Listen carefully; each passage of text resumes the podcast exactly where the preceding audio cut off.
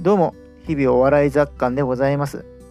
今回はですね、M1 グランプリ2002の笑い飯さんのネタについて振り返っていきたいと思います。ぜひ最後までお付き合いください。ということで、えー、笑い飯さんなんですけれども、まあネタというよりもまずですね、あ、ここで出てきたのかという印象の方が強いですね、僕の中では。えー、なんといっても、笑い飯さんといえば、M1 グランプリの象徴的な存在じゃないですか。最多の9回連続の、えー、出場を誇り、えー、さらに史上唯一100点を叩き出した、えー、笑い飯さん。その笑い飯さんが初登場したのが M1 グランプリ2002なんですね。はい。まあ、感慨深いものがあるっていうところもありますね。まだまだ初々しいお二人がですね、えーまあ、今回2002年初めて、えー、M1 の舞台に立ったのかと、まあ、そういう気持ちで見ておりました。はい。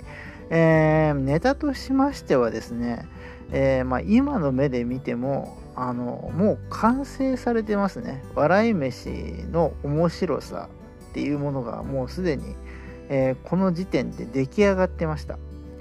もちろん、なんか、えー、たどたどしいというか、若干ぎこちなさを感じる部分はあるんですよ。まあ、後々のパフォーマンスをと比較した時にですねあ後々のパフォーマンスと比較した時にはちょっとだけ、まあ、ぎこちない雰囲気っていうのはどうしてもあります。なんですけどあのー、笑い飯さん特有の、えー、交互にボケていくシステム。そして2人が俺の方が面白いボケ言えるんだぜっていう風に張り合ってこうボケをかぶせていくあのグルーヴ感というか面白さ。これは、えー、もう2002年当時、えー、出来上がっていて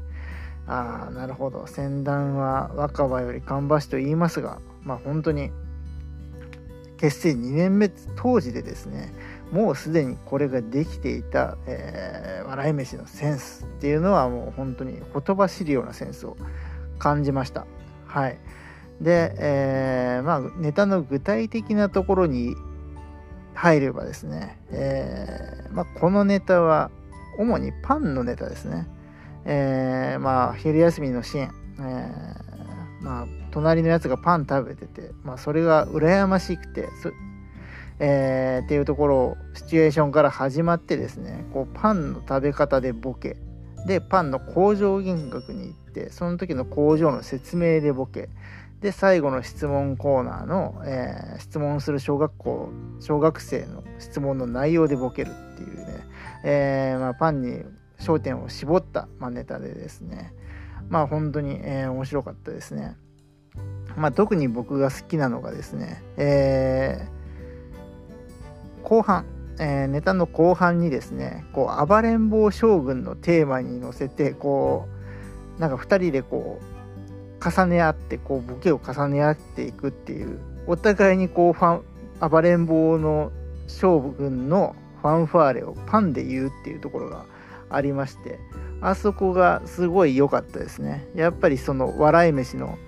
俺の方が面白いこと言うぜって張り合っていく様と、えー、大の大人がですね人生かけて真剣に悪ふざけしてるっていう様それが、えー、本当にいいなと思いました。やっぱり笑い飯さんのうんセンスっていうか俺たちが面白いことってこれだぜっていうのを決めてそれをもう一